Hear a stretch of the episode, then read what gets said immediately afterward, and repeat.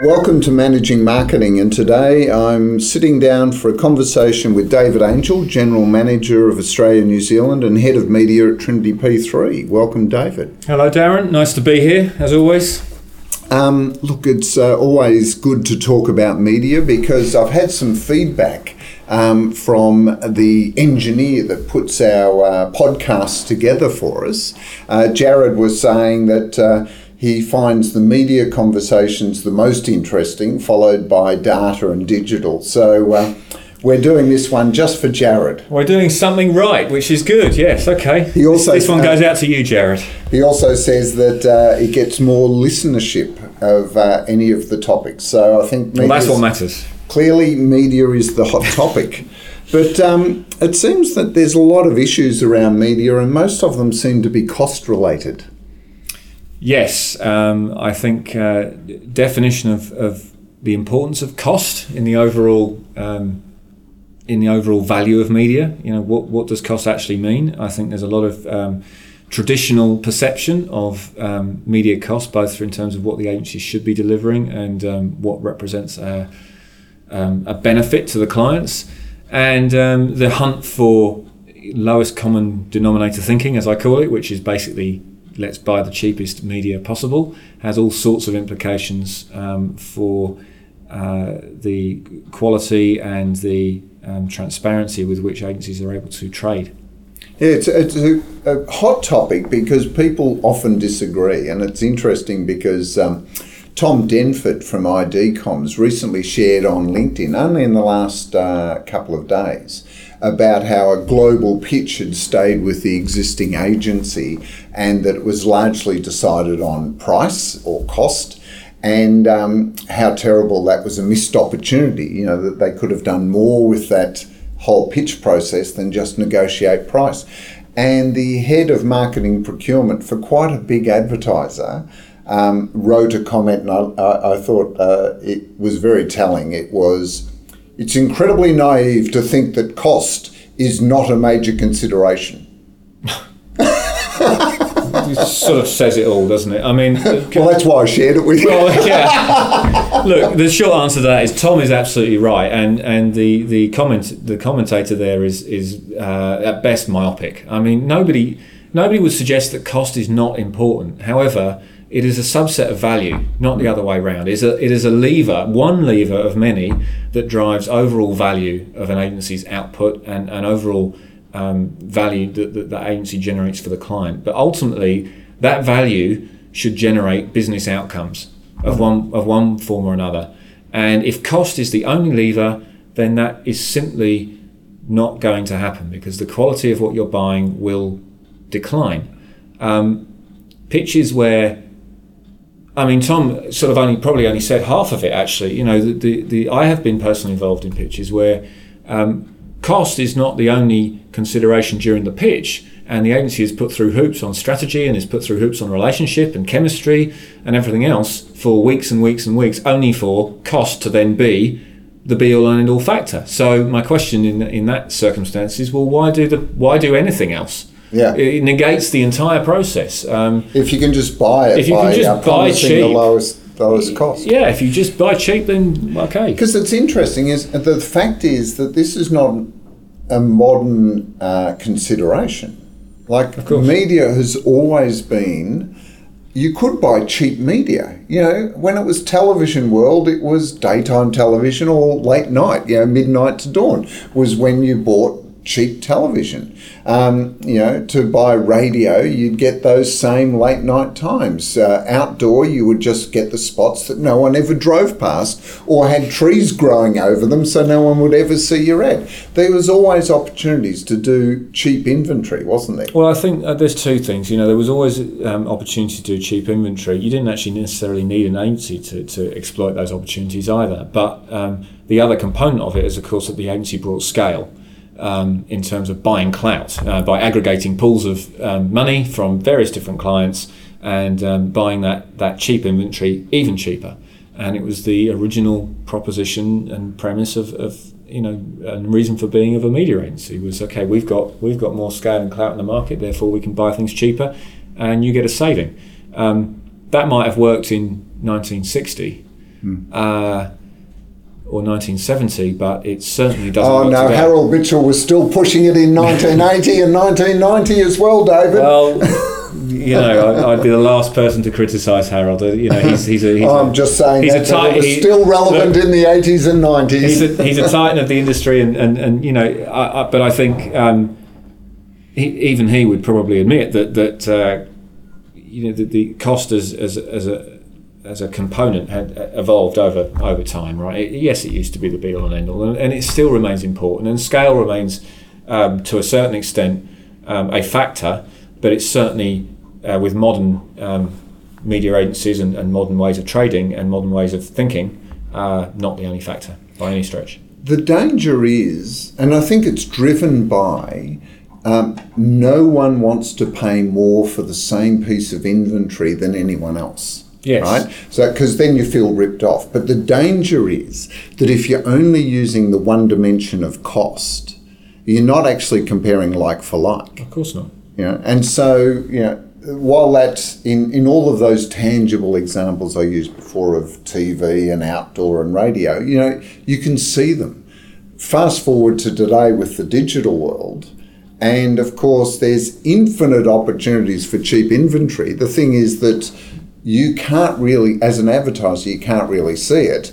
And as many have discovered, neither can their customers. Lots of computers can in, in dark, deepest, darkest Russia or something. But um, look, I think, yeah, um, programmatic trading, and you know, let's not forget, programmatic is simply a means to an end. It's it's, autom- it's just automation is, is all it is. But it has given rise to things like um, biddable um, buying tactics, which is which is one type of programmatic buy, um, which doesn't rely on a fixed rate card or a fixed cost um, and and that is that is good in the sense that um, to your earlier point, you know, uh, yes, one advertiser doesn't want to pay, pay the same piece of inventory less or more, uh, more than another advertiser. Yeah, they're happy to pay less. They're happy to pay less. They don't want to pay more, but that ignores the fact that that piece of inventory may be worth much more to advertiser A than advertiser B on, in relative terms. So uh, it should be about the outcome. If and that's due to targeting and environment can make a big difference, can't it? Well, if at the end of the day you want your advert,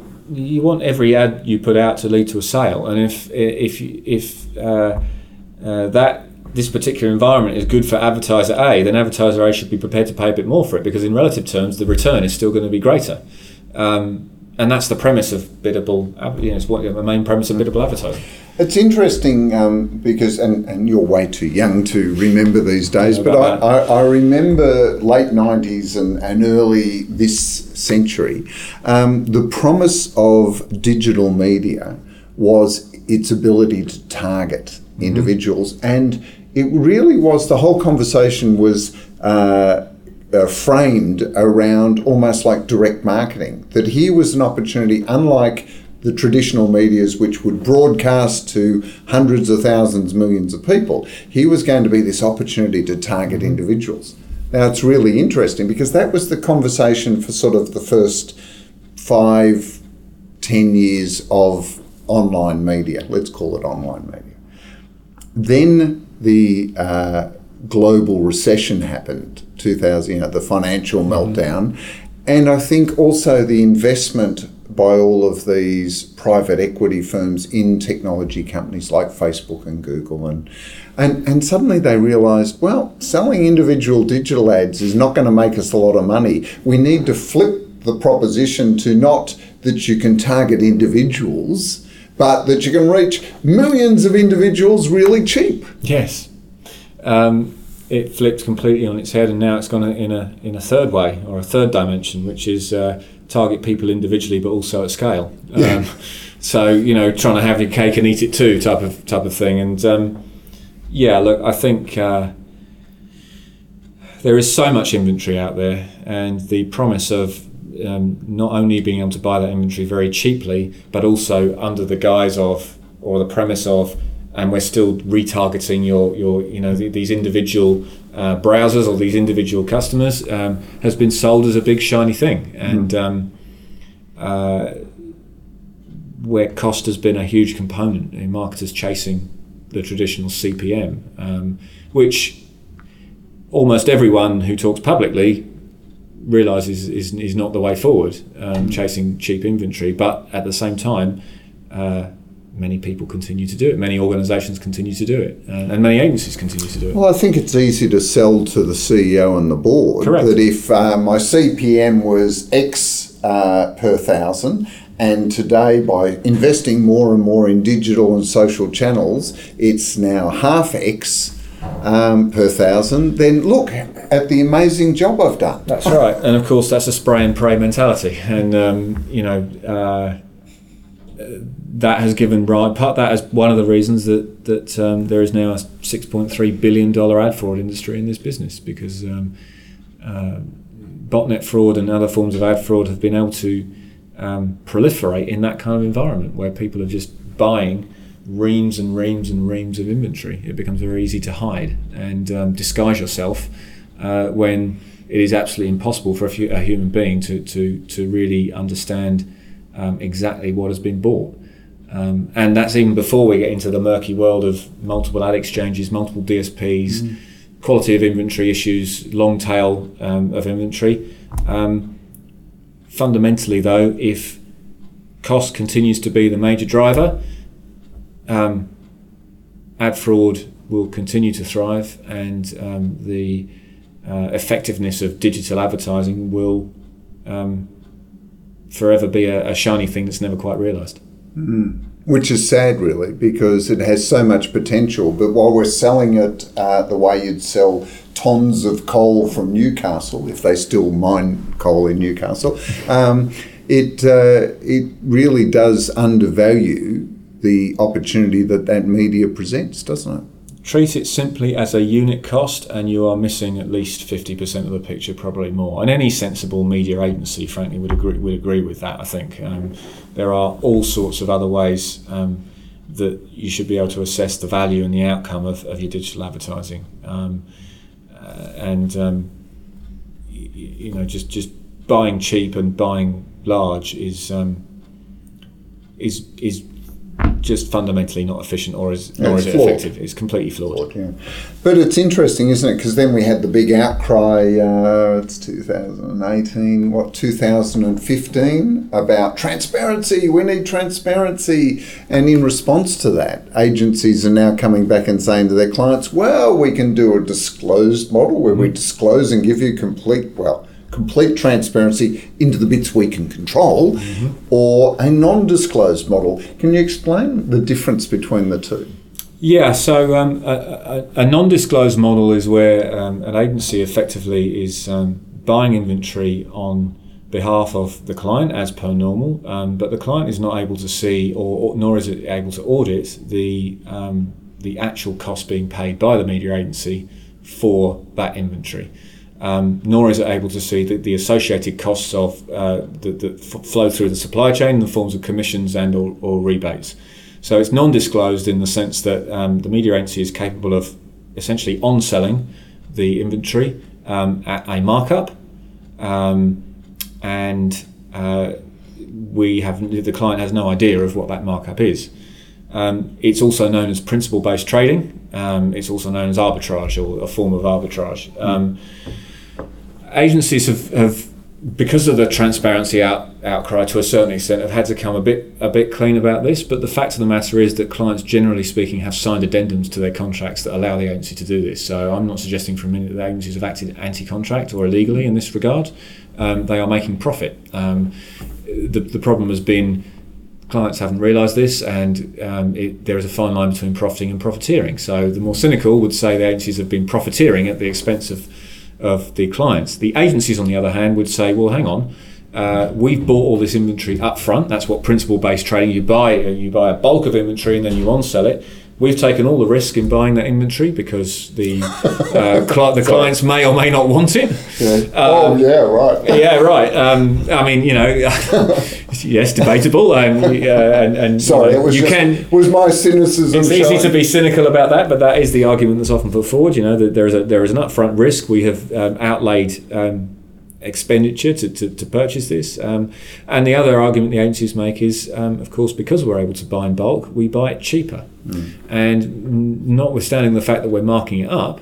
And notwithstanding the fact that you can't see what that markup is, you're still getting the inventory cheaper from a cost per thousand or cost per c- CPM perspective. So that's That's non-disclosed. non-disclosed. Tell me So- about disclosed. Disclosed models are um, essentially the reverse of, of that in the sense that the the, um, the advertiser has a full ability to see the cost of the inventory. Um, the agency is not contractually allowed to mark that inventory up, or if it does mark it up, um, it is a, disclosed markup as opposed to um, a, an opaque one.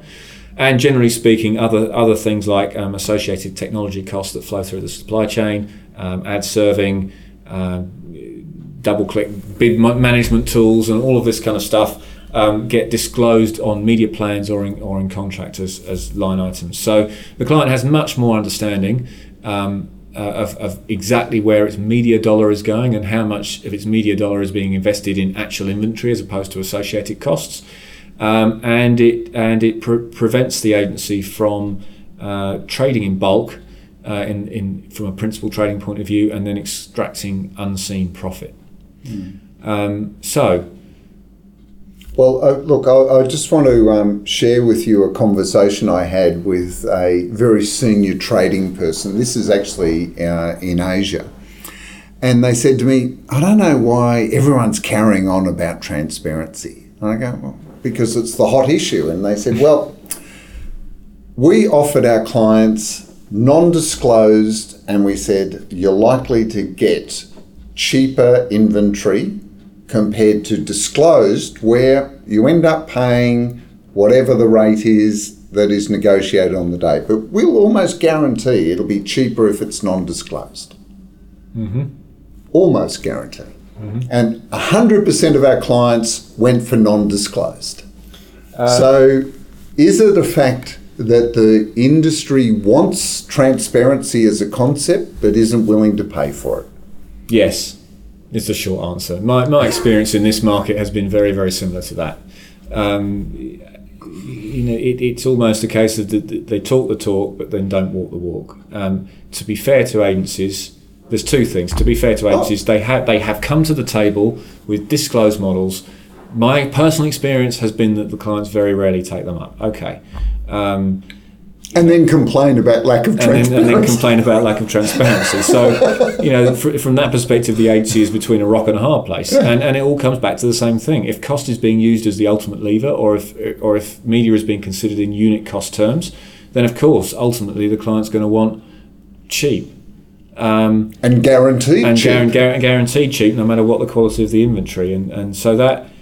Um, Even even though they're the same clients that down the track go, oh my God, brand safety. The agency has let us down again. Yeah, and so that's not great either, frankly. Um, look, I, I, and and the other th- the other thing is, you know, there are shades of grey in, in, in transparency. But one thing I do say to um, um, clients in, in this space when I'm working on these projects is that you, you know, let's not forget here, every company on the planet has a right to a level of privacy. And you know no no company is 100% transparent about everything it does. You know does do, do you tell your customers about the constituent markup in, in your tin of beans and all of the ingredients in that bean that tin of beans? Well no, Um, but in these, you know, there is, as I said, a fine line between profiting and profiteering. So the balance is to have a, and, and there is a, also a fine line between marketers and, and advertising clients even understanding what it is that they're signing.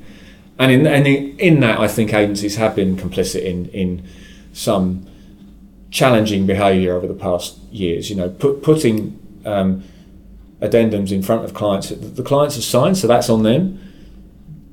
But without really much explanation as to what it is they're actually signing. And and that I think has personally has been a challenge. Um, and clients at multiple times when we've done media output and media agency assessment work has come to us and said, yeah, we signed it, and we signed it five years ago. I think we've done another podcast about the importance of contracts. You know, we signed it when programmatic trading, for example, was in, in its infancy. I didn't really understand it then. I don't really understand it now. And now I'm And pumping five, now I'm- ten million dollars Correct. through it. Yeah. Absolutely correct. I've literally had people say to me, I, I know that I should be doing programmatic, but it feels like a black hole of money.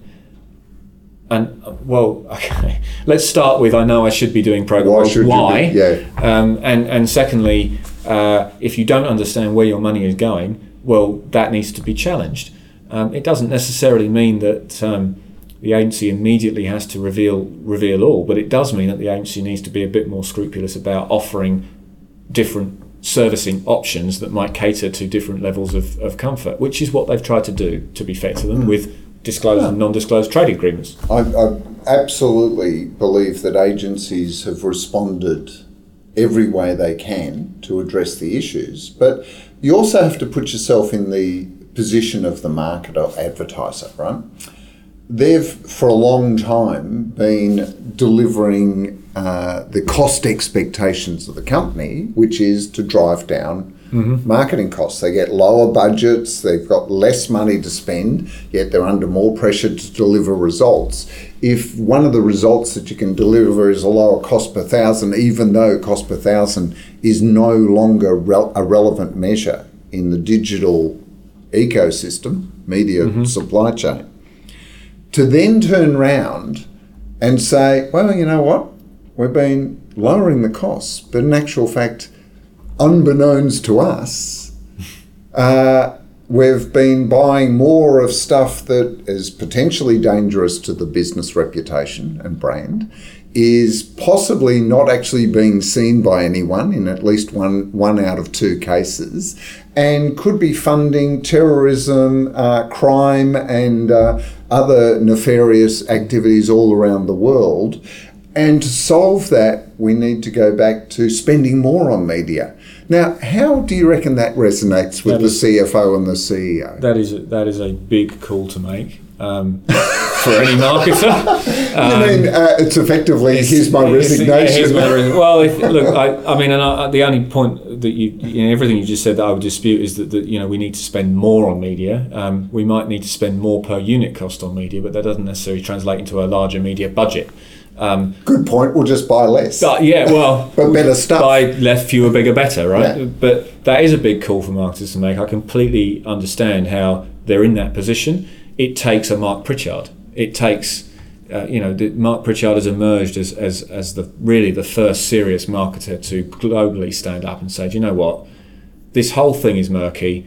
We've been complicit in that. He doesn't. He doesn't just. It's very important to make that distinction. He doesn't just blame agencies. No. He, he blames himself. He blames his his own organisation, um, and then they have had the balls to. Uh, maybe we should edit that bit out. No, no. They, they have had the guts to to um, to then test accordingly. So P and G famously pulled 140 million dollars of advertising out of digital media. It had absolutely zero effect on their bottom line or their or their business results. And therein lies the challenge. Cheap media does not necessarily lead to better outcomes. So how do you measure the effect of media or the attribution the attributional effect of media on a business outcome? If you can crack that, then all of the problems about is it cheaper than it was last year or is it cheaper than my competitor goes away because ultimately you are delivering return on marketing investment. Hmm.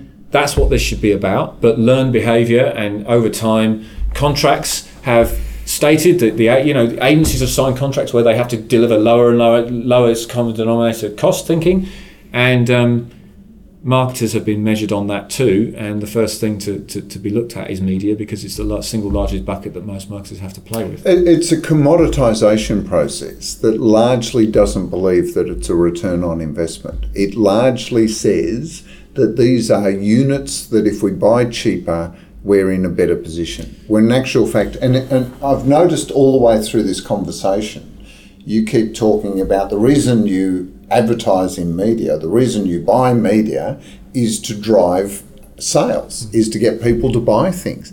And the great thing about digital is that you can actually track people's responses. One of the things it does really well, it can't tell you why they do it, but it can absolutely tell you what they do. Yes. You know, it is And it used to be called interactive media. Do you remember that period? it, before it became digital That's media, right. it was called interactive, Interactive. media. Yes. Why was it called interactive? Because you could put something out there and people could actually respond to it Yes. by clicking on something or going somewhere or reading something or viewing something or providing some information in real time. I mean, TV and the other mediums are just catching up to that. You know, we're starting to see interactive television.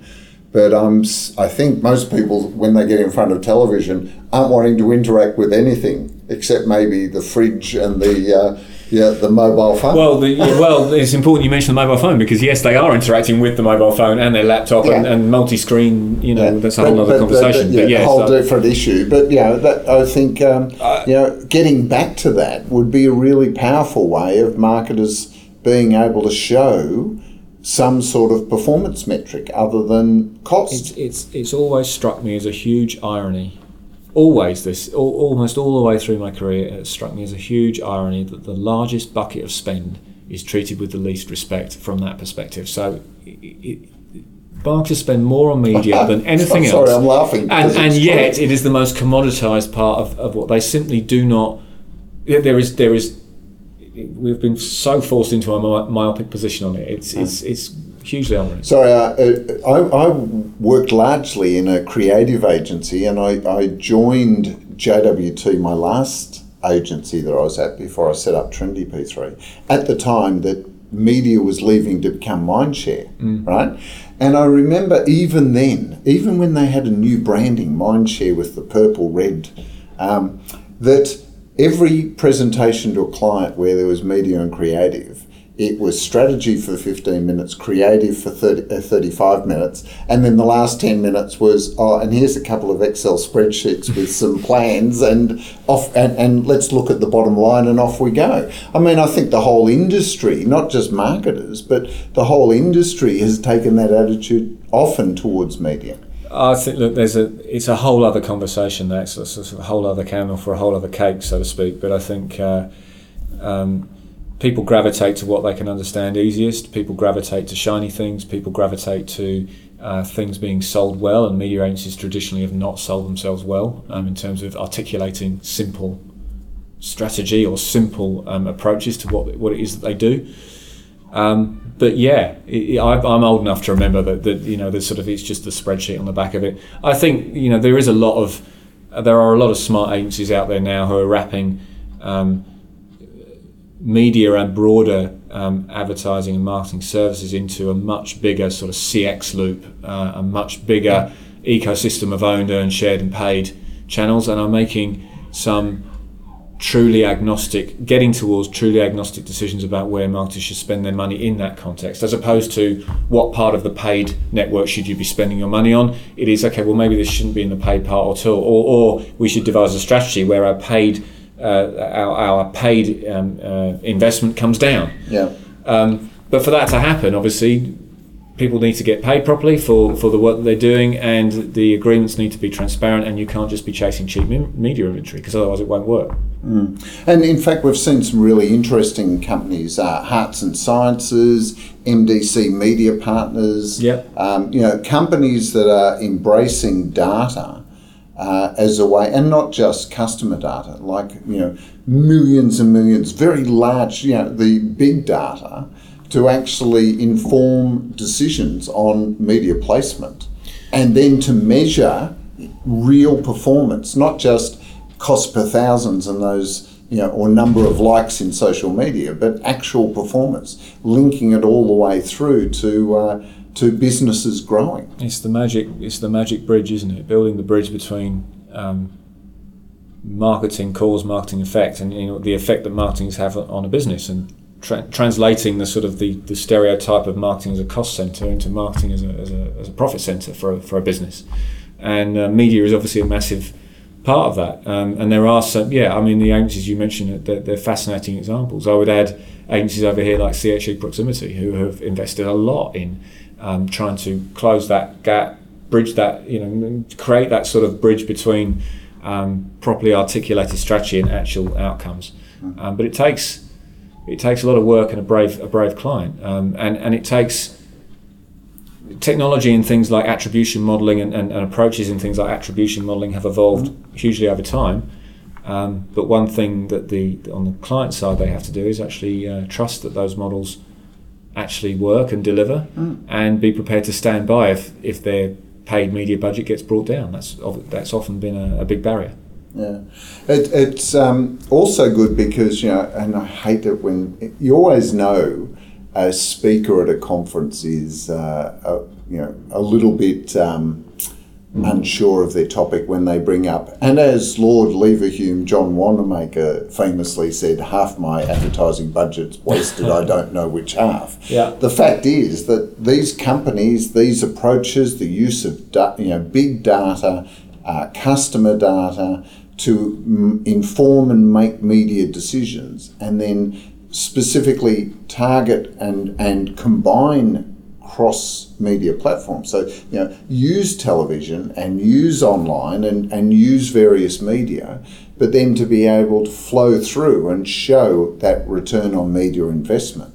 Mm. I mean, completely blows that away. You know, there is a horizon which says, yeah, 90, 10% of my uh, advertising budget's wasted, and yes. I'm willing to live with that. Yeah, and but but for that, and I'm, we're hearing more. You know, in the work that we do, you know this as well. The work we do, we're hearing, we're seeing more and more clients with these um, customer-led, data-driven transformation programs that they are at various stages of trying to complete, and you know, media is often a um, a big part of that. But at the same time, you know, I see. Um, organizations with that ambition, but at the same time, uh, putting together KPIs for their media agencies based on can you get me cheaper CPM than you did last year. Mm. So there's a fundamental, there's a complete disconnect between yeah, one, those two yeah. things. One behaviour has to catch up with the other, and um, well, it's it's. I think it's the organisation needs to change their priority in regards to marketing from being a cost of business that needs to be reduced to an investment that needs to prove result. Yes. And once the business changes that, then that will flow all the way through to the poor little media strategist or media buyer who's not just trying to reduce cost per thousand, but is actually focusing on uh, delivering the right metrics, which is uh, business growth. There's no, there's no accident uh, or coincidence in the fact that when we're doing this kind of work, we are seeing more and more of the C-suite getting actively involved. Hmm. We, you can see it.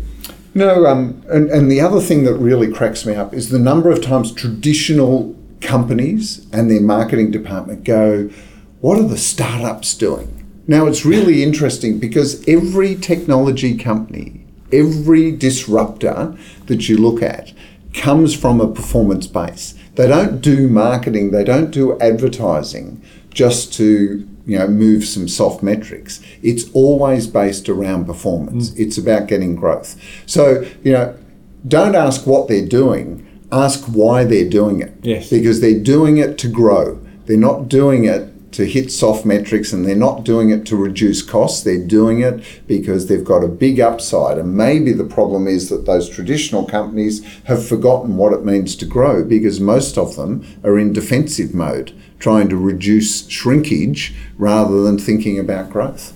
Yeah, and look, I've, I've, I've worked with organisations where the, the a they're starting to create things like chief customer officers and b those those or chief growth or officer. chief growth officer yes I know the, the, the latest right. or even chief media officer. Um, and those people are going out to Silicon Valley and, and looking at startups and and uh, sorry David. Yeah go on. I saw chief brand safety officer. Wow Hang on, how much time have we got left?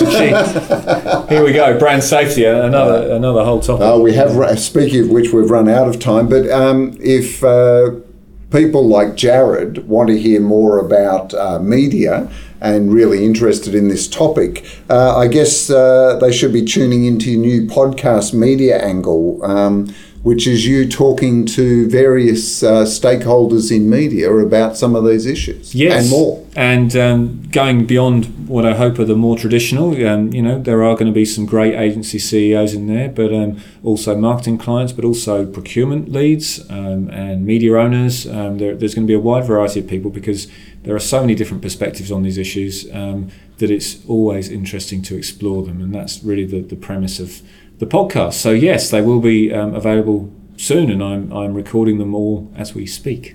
So that's on SoundCloud and iTunes. It's called Media Angle with David Angell, and it's media from every angle. David, thanks for joining us. No problem. Pleasure. Uh, I'm just trying to think of that question that uh, is going to torture you. But, make, uh, make me laugh at the end. There's, there's got to be something. Yeah. No, I think we'll just skip it this time. All right. I'm glad to hear it. Thanks again.